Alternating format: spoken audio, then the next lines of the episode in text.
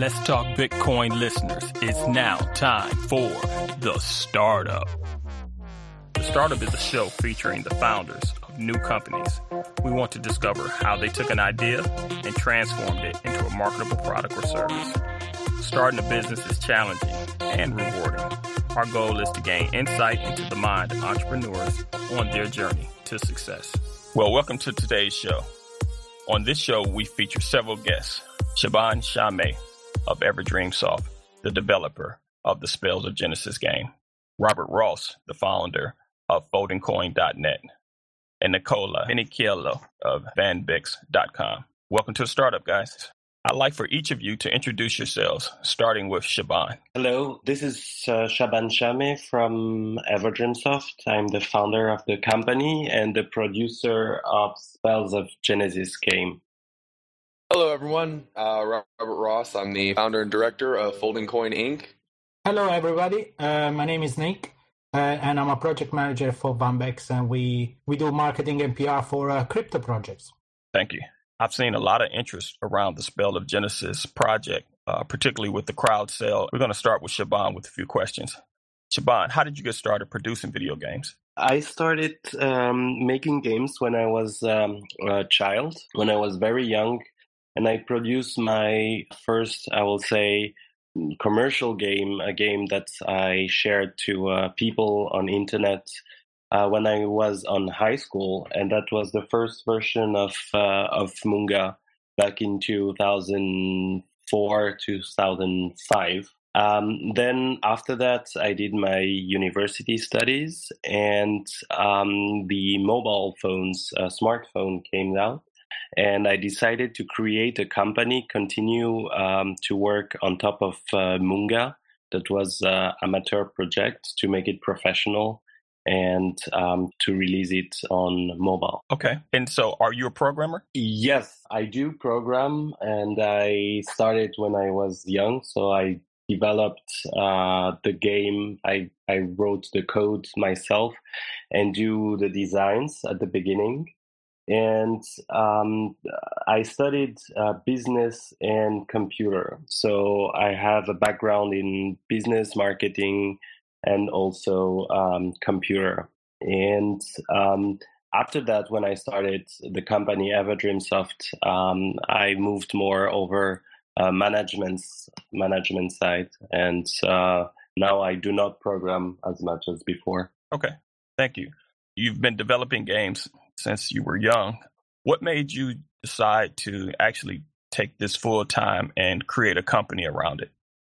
Uh, when I started, I really saw a big opportunity over mobile uh, smartphone. It was the iPhone. It was very new, and um, the the App Store was not out yet. But um, I really thought uh, the mobile would become something um, very uh, used, and especially for games. At that time, people uh, didn't uh, play games on their smartphone except for Snake or some rare thing. Um, but I thought that there was a big opportunity, so I decided to uh, make a product on uh, on mobile. And at that time, it was uh, uh, inconceivable people will spend any money on a game on their mobile phone. But I took the bet that it would change, and it did change actually. Okay, that's great. Were you first released on iOS or Android? And I guess you said you started in 2004. So, what platform did Moonga release on at that time? So, in 2004, it was on the web, um, a web game in PHP static. And um, in 2009, when I started Moonga on mobile, I took back the code, the server side code of Moonga and I uh, programmed an iOS version uh, on top uh, as a client using the same old uh, server that I started. And uh, still today, there is some uh, still some codes running on Moonga that I wrote um, five, like 10, 10 to 15 years ago. Okay, wow, that's great. So now tell me a little bit about how the creation of EverDreamSoft came about. So um, when I started working uh, on mobile technology, I I had an opportunity to work um, uh, with my company. I presented the project Moonga uh, to the company I was working for, and they were interested. But the company was a startup, didn't survive the 2008 um, crisis, and um, I decided to uh, take the opportunity to develop the game uh, myself then and create a company around it. So I started small. Um, it was uh, just me and some people helping me here and there. Then we got some uh, investor who really liked what we what we were doing and who uh, believed in the vision. And then after that, it started growing a little bit, um, employing uh, other people, uh, designers, and to uh, to improve the product. And that's the the way it started, actually.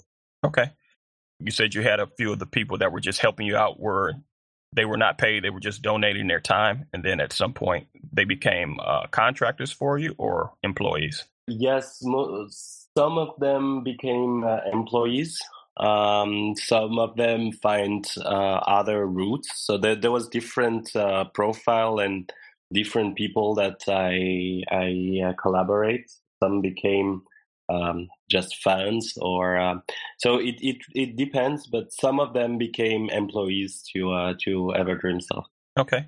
Your team at Everdreamsoft now consists of who? So now we have um, we have one uh, marketing manager.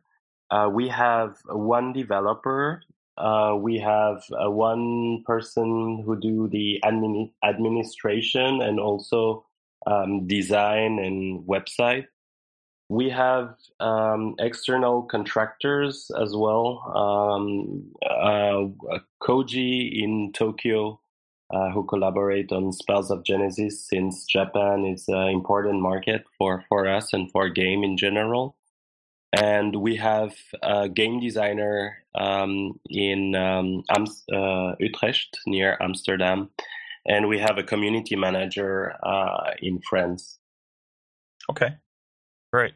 I also saw on your website that you offer other services other than game development. Can you go into what those are? Yes, we are um, specialized since the be- beginning. Our DNA is um, innovation. So we like working on um, exciting products uh, that not a few people are on.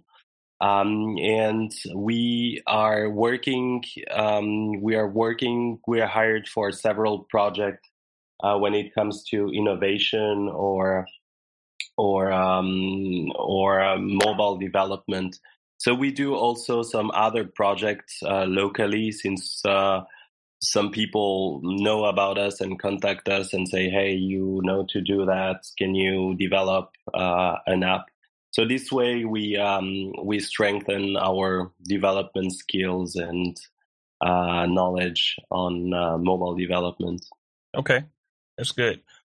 Okay, now on to the Spells of Genesis game. Can you give the audience uh, an idea? What is the concept of the game? Yeah, Spells of Genesis is um, a new game that we're developing. Our first game um, is Moonga. Moonga is a card game. It's um, hardcore, if I can say, a hardcore card game. So for players who are um, hardcore gamers. Spells of Genesis um, is going a little bit more uh, casual to mid-core, if I can say. Um, it's designed to be very um, entertaining, uh, adding some arcade feature, something that you can just pick the game and just uh, trying to uh, just shooting the enemies and uh, play very easily. Um, so this is the casual part, the arcade part, and um, the the the the goal was to have a game that my mother could play because she always told me, um, "Oh, I, I don't understand anything uh, on Moonga." Um, so we wanted to add a game in our catalog that has the um, the power and the opportunity to bring a good mass of uh, of player, but with keeping a strategic aspect. So Spells of Genesis is arcade, so it's easy to uh, to take on.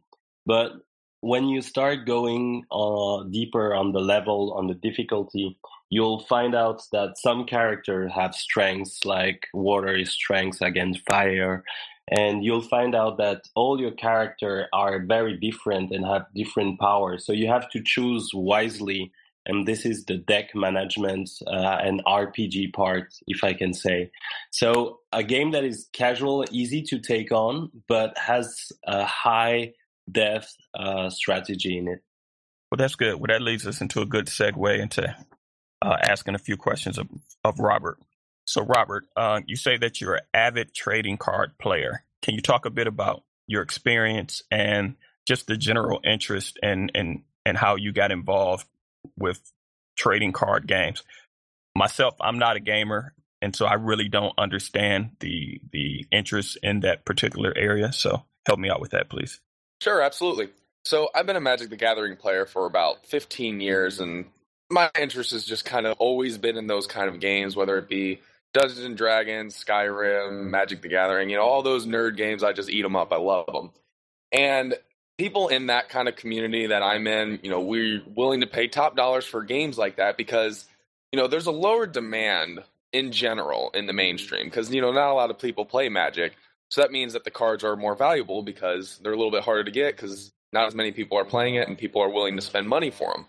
And the thing that really attracted me about Spells of Genesis is it has a lot of superior advantages to a traditional trading card game to where you have physical cards.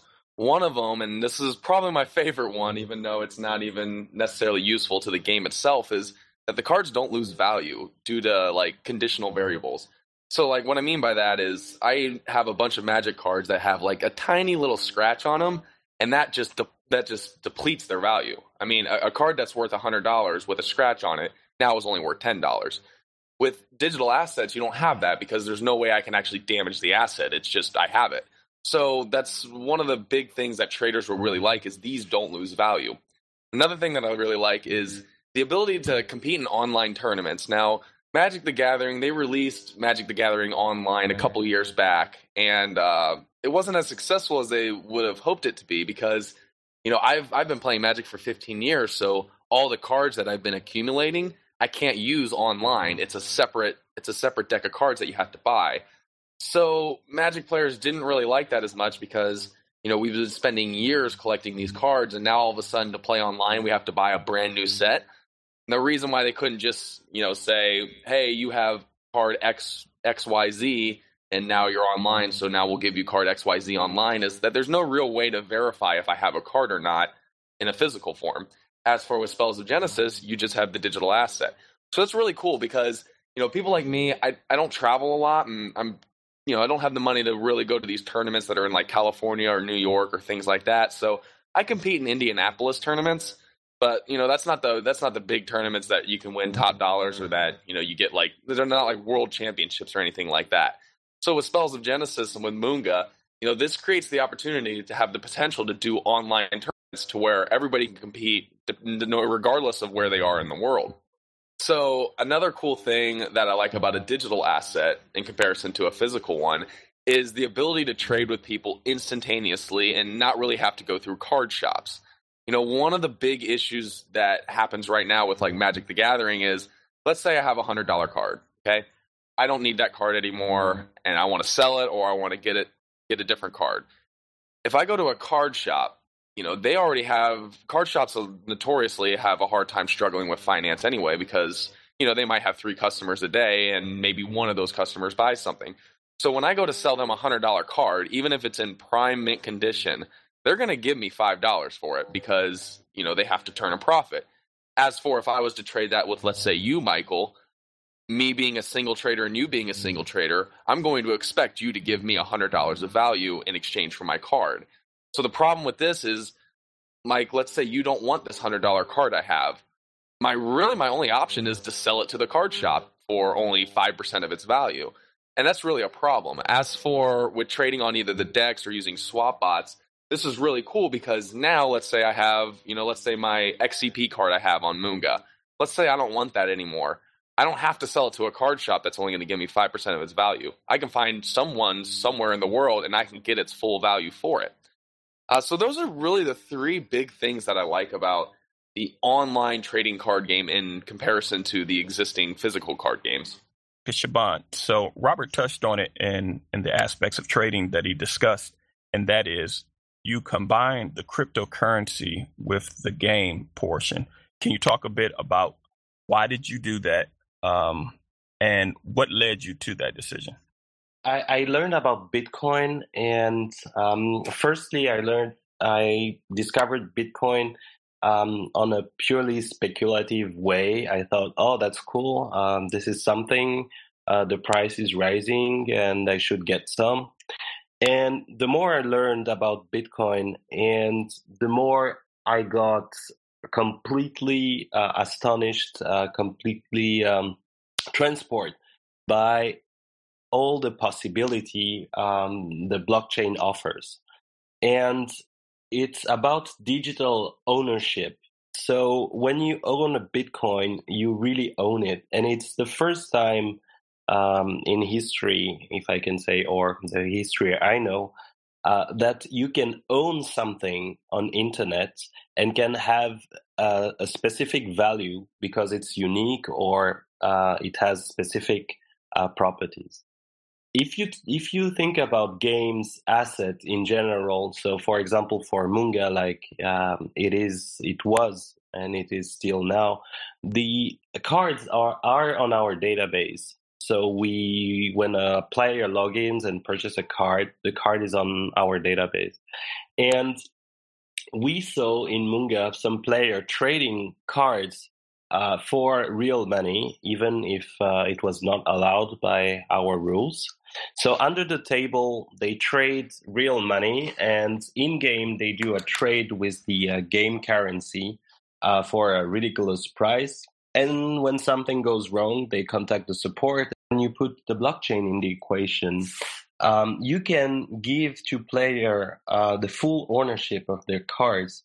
So then uh, they can trade, sell, um, do whatever they want with their card, just like the real cards, uh, real trading cards. And what is very exciting in physical objects and real trading cards is the fact that when you purchase something, um, you hold it.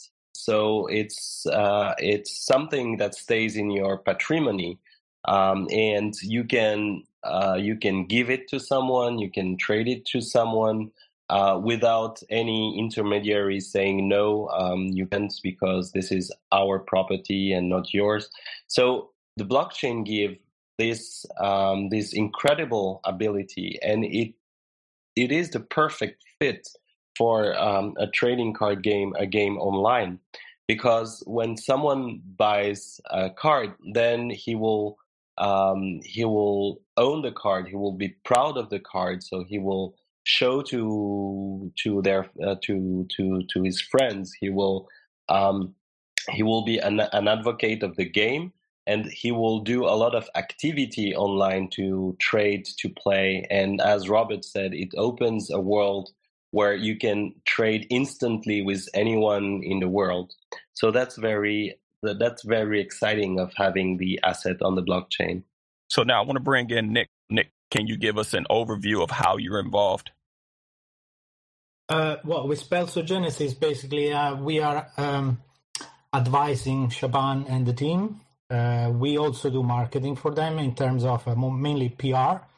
Um, so we write, we try to publish articles on Bitcoin media, um, and you know there's a lot going on behind the scenes. Um, when I say marketing, uh, doesn't only provide marketing um, uh, skills, uh, provides a, a, whole series of um, uh, opportunities for the project. You know, we we know crypto pretty pretty well, and um, so anything a project requires from um, going to uh, you know to host a token sale, uh, we are able to you know suggest provide even a platform. In this case, we helped with a with the platform itself, uh, which is also in partnership with uh, Shapeshift.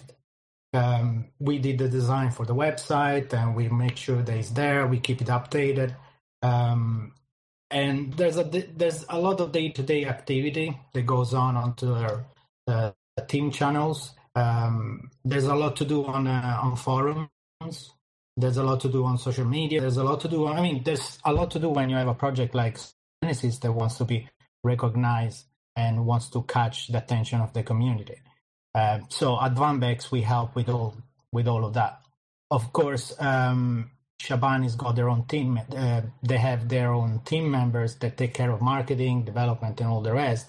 Uh, we do provide um, advice for each one of those um, um, job roles. Let's say we, we are not too much into the development part. That's mainly Genesis, but anything to do with promoting the pro- promoting the project and getting it uh, to be known out there. That's what we do best.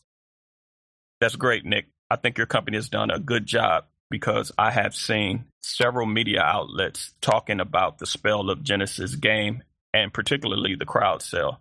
So, a question to Shaban about the crowd sale.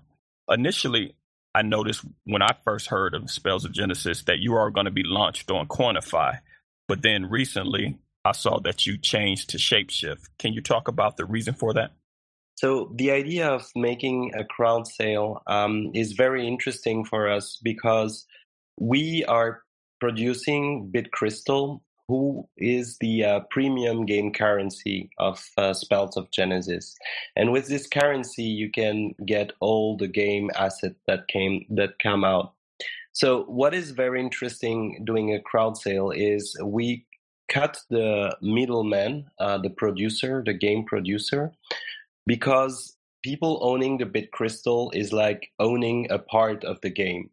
So all the different people are owning like a piece of uh, of spells of Genesis, and since they own a piece of spells of Genesis, a piece of all the game's asset, they are going they are uh, doing the publishing work. So they are the enthusiasts. They are going to talk to their friend. They are going to do the um, the communication and and the marketing. So it's really a product by the community for the community and only uh, the bitcoin system the blockchain system if i can say uh, can allow that so that's why we decided to uh, to do a, a, crowd sale not just selling cards for bitcoin or um, or a, other currency but to have a, a real crowd sale. And we went uh, with uh, Coinify because Coinify um,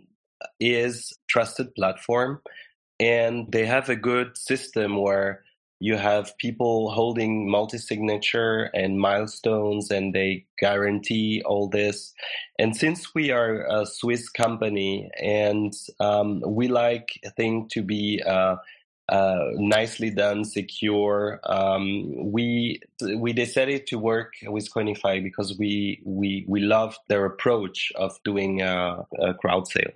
The problem is they stopped their activity, so they are not doing crowd sale anymore uh, because they was lacking new project coming in. That's very sad. There is so much to do with uh, with crypto, but not a lot of people is aware of that. So then we had to um, to change the platform, and we decided to host it ourselves and to collaborate with Shapeshift to accept um, many different currencies. Because even in the game Spells of Genesis, we have all this. Um, we have all this car- Bitcoin character. It's um, an allegory of um, the Bitcoin and the crypto economy ecosystem. So we have the Ethereum card, we have um, the counterparty card, and other are are coming. Um, the dwarf miners and all this thing is allegorically represented in spells of Genesis, and all these different currencies also we wanted to accept them and to um, to to empower other other group, other other currency to identify themselves as a guild or as a part of the uh, the game universe as well. The magic word for this episode is Genesis. That's G E N E S I S. Log on to letstalkbitcoin.com to receive your reward. Now, back to the show. For our listeners that may not know what a crowd sale is, can you just explain? So simply a crowd sale is we are it's like a crowdfunding like on Kickstarter. Um, on Kickstarter, for example, I will call it the old model. Uh, in Kickstarter, you um, you present a project, a company present a project idea, and then um, people um, might back these projects by giving money, and then those people, the backers, receive uh, t-shirts they will receive the products they will receive some new characters in the game etc so this is the the old model of doing crowdfunding. And the crowd sale the idea is to deliver things that are registered on the blockchain. Since things on the blockchain are um, owned by the uh, purchaser uh, he will be able to um, to trade uh, the asset. So in, in our case, it's BitCrystal. So the, the crowd sale, people are purchasing a currency with the BitCrystal. That's the game currency. And this BitCrystal, there is a limited number, 100 million. There will be no more. So this means the whole game economy uh, will be represented by this uh, BitCrystal supply. So people who purchase it at the beginning, um, they will get a part lifetime of the whole game. So then there will be the uh, evangelists. They're gonna tell their friends. They're gonna invite their friend to play the game, and they are gonna share a part of the bit crystal they have or the character they had at the beginning, and the card will be more demanded and more valuable. Okay, and also I saw on the site that you offer two different partner levels. What are they, and and why were they needed? So that's the um, the very interesting point about having games asset on blockchain is the fact that people can resell your asset, and this is very new. Um, if you take all other games, um, you have no way or limited way to be a reseller of um, in-app purchases. So it's very difficult to uh, sell a sword uh, from uh, World of Warcraft to someone else without doing some transaction in in the game itself.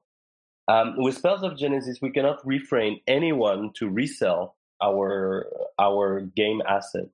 So what we do um, instead of uh, trying to keep all the sales for ourselves and limit um, limit people to sell our own game asset, we are uh, putting partnership plans.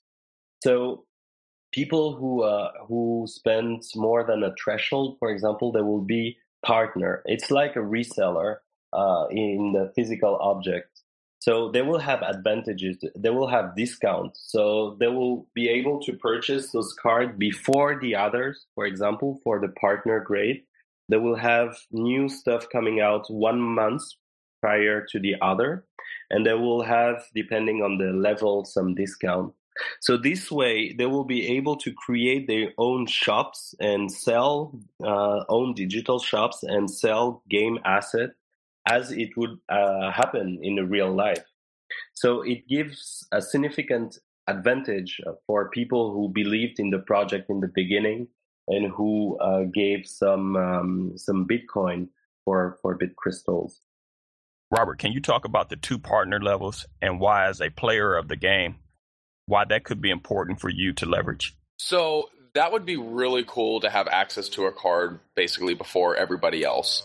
Um, the reason being is because that could kind of get you a leg up on getting a rare card. You know, for example, the Satoshi card right now, which, by the way, I'm the very first person who got one. I'm really proud of that.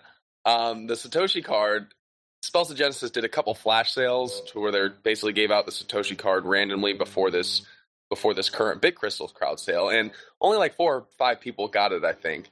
Uh, with the partner rewards, you can actually get more Satoshi cards, and there's only going to be 200 available. Now, I see the Satoshi card kind of like Magic the Gathering's Black Lotus card. You know, this is the card that could be extremely valuable one day because it's super rare, and odds are it's going to be a really good card to use in the game. And having early access to limited edition cards can really be the difference between winning and losing a tournament because if you want to win a tournament, you really have to have the best cards. Now, you know, somebody who's just kind of an entry level player and is kind of playing with their friends, they could get a starter deck and, you know, they could just have fun with their friends. It's still a great game. But if you enter into a tournament, you got to have a deck that's worth some money. So, like, my last deck that I entered in my last tournament, which I think was like two years ago, I haven't done a tournament in a while. Uh, the deck I was playing with was worth about eight hundred dollars. You know, that's cardboard that's worth eight hundred dollars. That's crazy. So having access to get those cards before everybody else is great because in my eight hundred dollar Magic the Gathering deck, I specifically remember there's like four or five cards that I really needed in that deck that I just couldn't find because you know Magic works kind of like Moonga to where some cards are just limited edition and you know there's only X amount out there. And so getting those cards is really, really crucial. For the player rewards, though, those aren't bad too, because, and Shaban, correct me if I'm wrong, the partner rewards, they basically get first access to the cards, and then the player rewards, they're the premium store access, they get basically second dibs on the same cards. Is that correct? Yeah, the uh, premium store hold different cards. So some card will be not available anywhere else than the premium store, and the partner store will also hold those, but uh, with one month's uh, advantage be- before the others. Oh, okay. So yeah, so see that that would be uh, having the one month leg up is is really really good. Uh, still with the player rewards, that's that's still a really good advantage to have it even a month after the partners because they might not sell up in the partner stores, but if they do, then the people who are in the partner stores, even if they didn't want that card, they have the advantage of having a card that they can basically decide the market value on. Because that's that's kind of the weird thing about these trading card games is, you know, unlike other things like cars and houses that go up and down in value, there's basically like over amount of time, there's like a set value that gets determined for these cards, and they kind of just retain that value. And so, for example, with Magic the Gathering, the Black Lotus card, Okay, that's considered the most powerful card in the Magic the Gathering game of all time, and it has a value. An average one has a value of about five thousand dollars. And the weird thing about this card is you can't even use it in the Magic the Gathering game anymore. I can't go to a tournament and have a Black Lotus in my deck. Because they're now mm-hmm. an illegal card because they're so really they're really really good. But even though you can't use it in the game, they're still worth five thousand dollars. So if you can get these cards when they're brand new, so like if I have access to the partner store, I may be, buy, be able to buy a card for maybe $100. And then once the cards sell out, their market value may go up to $2,000. And even if you can't use the card anymore, collectors still like to have them because, you know, it's all about collecting everything. You know, it's kind of like Pokemon, which I also played, and, you know, got to collect them all. Is there a reason? No, but you just want them all because it's awesome. That's pretty interesting. I have a question for Nick on this with your consulting with Shaban and Everdream Soft, how are you trying to get the casual gamer, for a person like myself that doesn't play trading card games, how would you appeal to me? Well, um, th- that's an easy answer. Um, if, when you look at the crypto space, uh, there are many people that are involved mainly for speculation. Um, so when you look at the card assets, um, especially the limited edition ones, uh, they're very interesting for a broader um, public, not only the gamer that wants to play in the game, but also for collectors in general. Uh, you know, people collect stamps, people collect uh, football stickers, people collect uh, baseball stickers. So all sorts of things. That doesn't necessarily mean that they play baseball or they play football. Uh, they just do it because it's something they're passionate about. And the fact the limited edition um, situation about those cards is um, is attractive to many people. In the crypto space, in particular, um, people buy uh, speculators buy coins mainly because they believe that eventually they will go up in value. Um, so there's a new coin that come out today. Um, whatever they're trying to do with their coin, uh, they say, "Oh, it's pretty cheap. I'll buy it." God knows, maybe uh, in two months it might be worth more. same with those cards. You know, uh, when you have only 200 cards available for the uh, Satoshi card, which is our most, uh, which is Spells Genesis' most rare card, um, people will just buy it, thinking that you know I buy it now for 0.3 of a Bitcoin.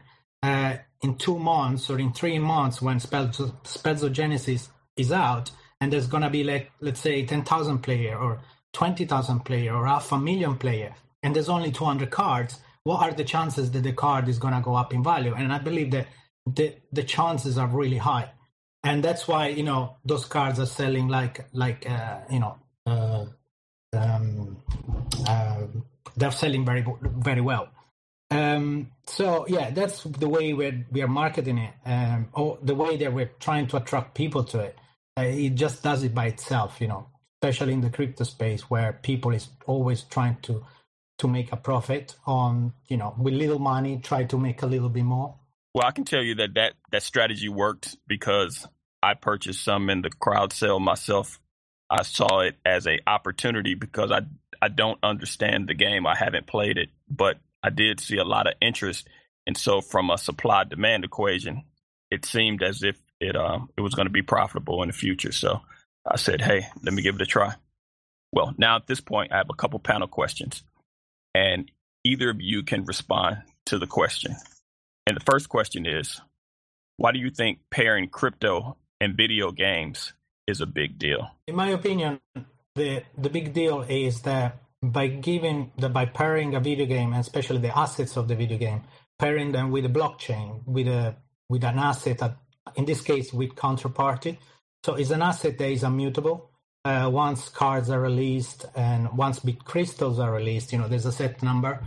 Um, basically, what you're doing, you are actually getting the owners of these assets, either BitCrystals or those cards, to be actual the real owners um, of these items, so they can basically sell them.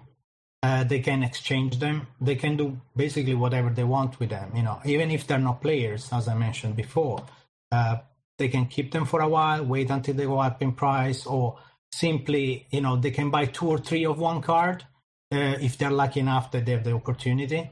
Um, and then basically, you know, sell a couple or exchange them for other cards that are going to come out in the future, which they can't afford or they want, don't want to spend money to, for buying, buying them. But because they have these previous cards, which have raised in value, they can just simply exchange them or trade them or, you know, whatever they prefer.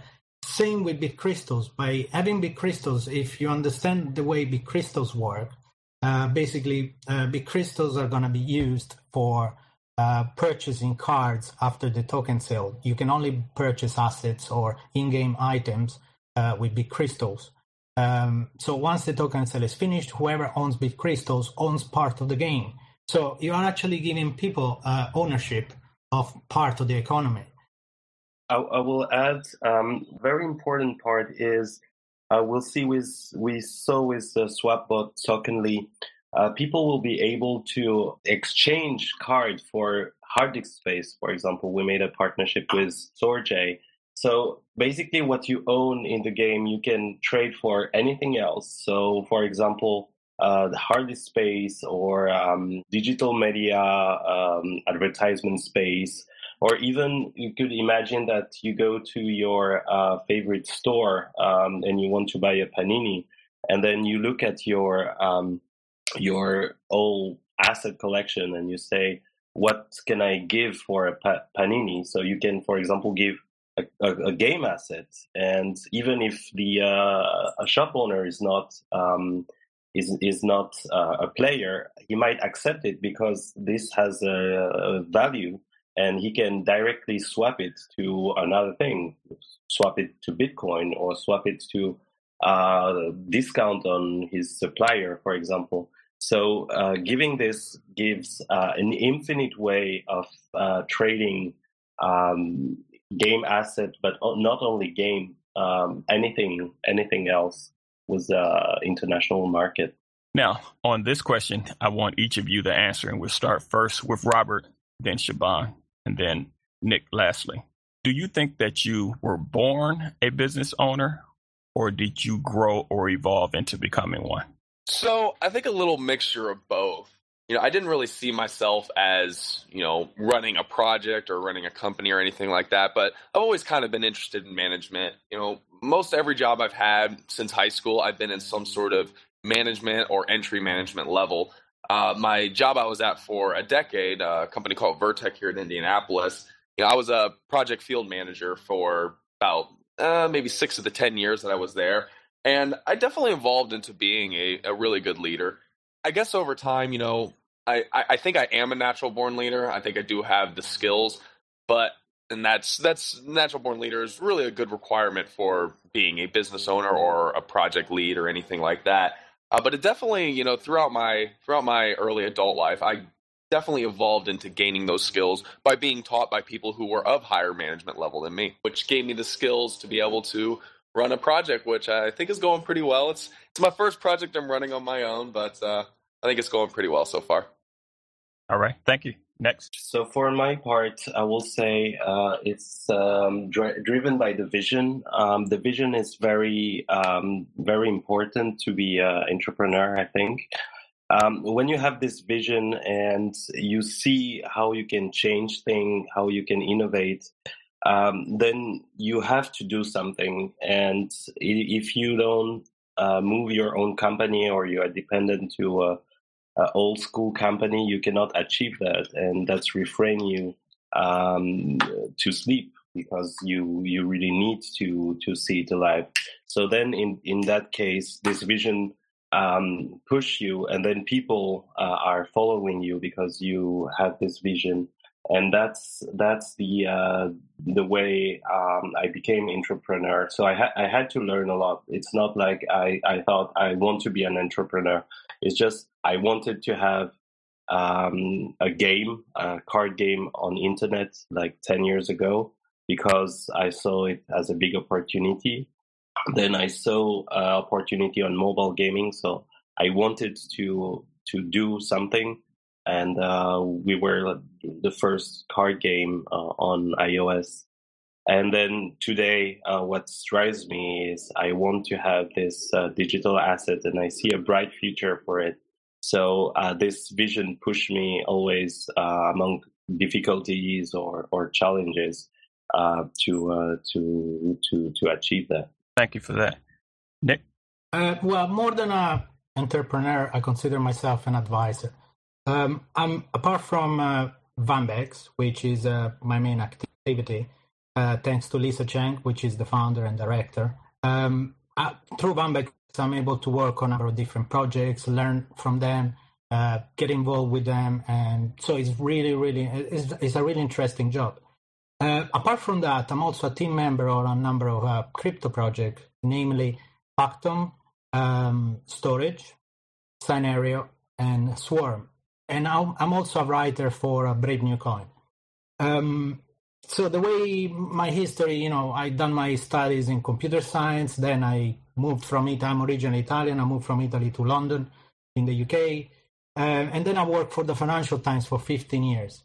Um, and I was an IT specialist there for 15 years. And I got to a point where um, it was a little bit too long for me to work for a place and I wanted to do something different. Then Bitcoin came out. I was a miner originally. Uh, then mining became uh, not that profitable unless you invest too much money in it. And so then I started getting involved with different projects. The first project was Storj. Then I went on to Factom. Then I joined Vanbex. Then I joined Synereo and then Swarm. And, and I collaborate with a lot of other projects. I help out on the Counterparty Foundation as well. Um, so for me, it's mainly learning as, mu- as much as I can about all these projects and um, helping out where I can. And, um, you know, in the future, possibly be an advisor. Well, that's great. I appreciate the the time of you all answering those questions, here's a portion in the show where we we ask some different questions just to uh, let our listeners learn a little bit more about you. What are you all passionate about other than the businesses that you're helping out or running? So I'll go ahead and start that one because I like that question. So actually, the answer for me is really nothing. Since I've been involved in Bitcoin, it has just consumed my life. Uh, I know I got involved about two and a half years ago. And for about a year, just like Nicola, I was a miner, and I was a miner for about a year and a half until I started folding coin, and then I started getting involved in counterparty, and it's really all I do. I mean, I, I still work a little bit at my old job um, to bring in some money. I'm working there. Some months I work four days a week. Some months I work two days a week. It just depends on their needs. So, like in July, I was four days a week. Now here in August, I'm only two days a week. Every minute of my free time is just passionately about Bitcoin and counterparty and folding coin.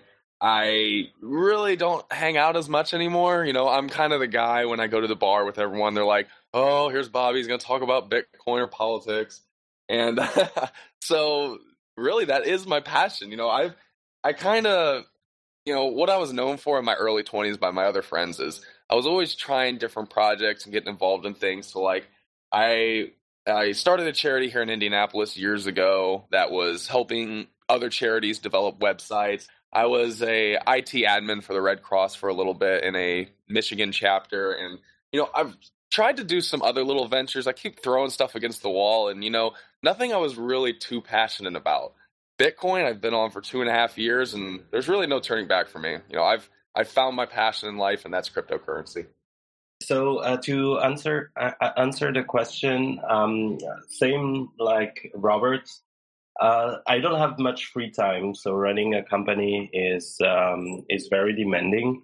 So the thing I'm very passionate about these days, of course, is uh, all this cryptocurrency scene, Bitcoin and stuff. So I I I always learn more and get the information and see how how and where it is going.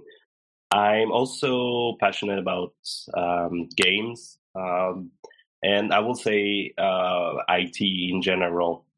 So, but these days, what uh, drives me through is all this innovation around the, the blockchain. So that's push keeps me awake uh, in the night. Okay, Nick.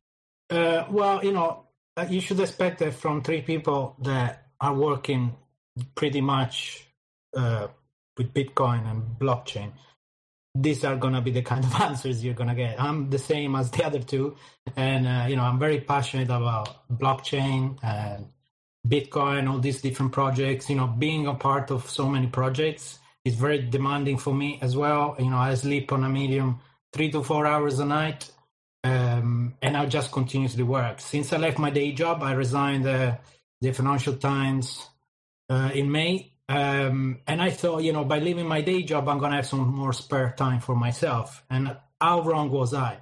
Um, you know, the more time I have, the more I spend it doing, um, you know, helping out on all these different projects. Uh, one thing I'm passionate about is, um, and because I see where this is going, in some of the projects are trying to empower people, uh, the normal people, not the one percent that owns the riches, you know, of the world. Um, so my main aim in life, uh, or you know, for what I do uh, in this space, is to leave the world uh, a better place than I found it. Um, so basically, like Storj is trying to decentralize cloud storage to make you know uh, cloud storage a very private and secure place where to store your personal data. Factom is trying to um, uh, make uh, record keeping transparent for everybody, for banks, for co- for countries, for you know uh, places where they keep records about you know legal issues or you know land title land title records and and, and all sorts of things like that. Synereo is trying to decentralize social network.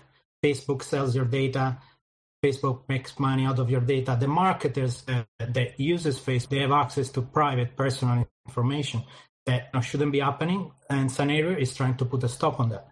Um, Swarm as well is trying to make uh, uh, funding of projects, um, you know, a, a, more fair experience for everybody, allowing everybody to be able to raise money for a project uh, for whatever they believe in.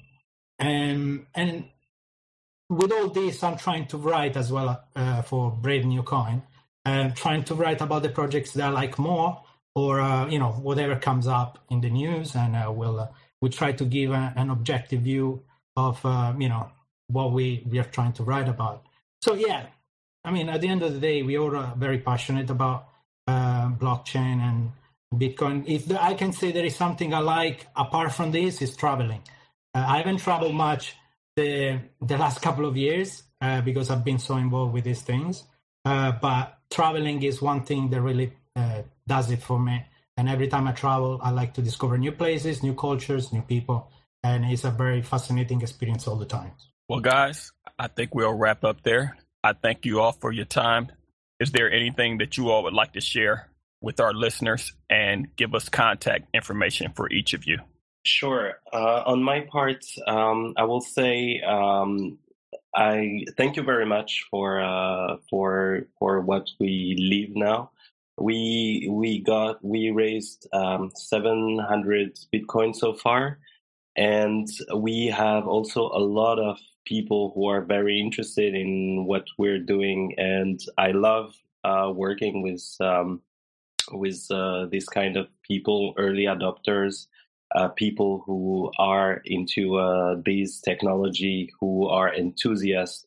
And we got a lot of enthusiasm around us, and this really drives me and the team at Everdreamsoft. So I want to thank uh, thank everyone to be a part of this, um, to work on those uh, crypto space. That's really uh, really awesome. There is a lot of beautiful projects uh, that I follow, and I'm hoping to uh, to to see more.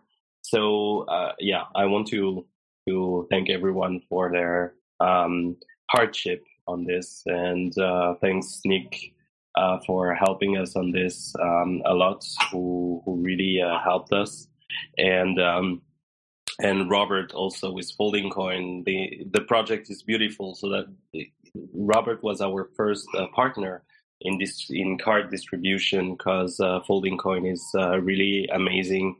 And um, and yeah so so so that's pretty much uh, i'm very excited. One thing i would like to add just to kind of give people more of an insight from a magic player i'm looking at the uh, crowd sale right now for bit crystals and this is amazing. It's at exactly at the time of this recording set 730.9 bitcoin raised and you know what's really cool about this is it's only from 206 backers. Now, 206 backers, that's a lot of people, but if you do the math, that's like three and a half Bitcoin per person that are actually giving to make this project happen. And the reason why I want to bring up that point is because I want to re emphasize when it comes to trading card games, the interest as in percentage of people in the world is really low. You know, not that many. I don't really know many Magic Gathering players. But with lower with lower interest comes much higher demand. Assets and cards like these can be worth a fortune. I mean, you got 200 people that are willing to spend an average of three and a half Bitcoin for this project. If you look at some of the other crowd sales that are happening, you have a lot of backers, but each person's like, you know, uh, I'll give like 0.2 Bitcoin to this, and if it fails, it fails. If it doesn't, it doesn't. With Spells of Genesis, people are willing to actually give a, a lot of Bitcoins because they know that games like this attain value, in my opinion. Uh, so then my contact information, it's all over the internet. I'm rross at foldingcoin.net. Feel free to contact me, anybody, if you have any counterparty questions. Uh, I am a community director for Counterparty, and I appreciate what Shaban is doing in the space. Uh, I never, I didn't think when I first entered Counterparty that a trading card game was going to be one of the coolest projects in the space, and being built on Counterparty just makes me really happy. It's a fantastic project, and also, thanks for Nick. I see him all over the place. Like he said, he's involved in so much stuff. Every time I enter a new chat room, he's of course already there. So thanks, Nick, for being really active in the space. Um, so yeah, so anybody feel free to contact me with counterparty advice, or if you just want to kind of chit chat about folding coin. Uh, yes, I'm excited as well about Spells. Uh, one thing in particular is that whenever I talk about Spells you have to understand the most uh, focus on, on the Bitcoin space is towards fintech and uh, financial uh, payments, and you know, opportunities. While when you have a game like Spells of Genesis, like Spells of Genesis, that um, is getting into the space, uh, people are very excited because it's something different, it's something original, and that's why I believe the support is coming because uh, uh, people are like, oh, wow, there's something new that you know people is using Bitcoin or blockchain for. So this is pretty exciting. Uh, for what I can say uh, for what I do, uh, if you have a crypto project and you need a little bit of help, advice, marketing or PR, you know, just feel free to reach out at Vanbex Group. Uh, the email address is pr at vanbex.com. Again, pr at vanbex.com. And we'll see what we can do for you. Thank you all for listening to this episode of The Startup. Contents for the show was provided by Shaban, Robert, Nick, and Michael. If you are a founder of a startup and would like to be on the show, please email Michael at mikepair at gmail.com. That's M I K E P A I R at gmail.com.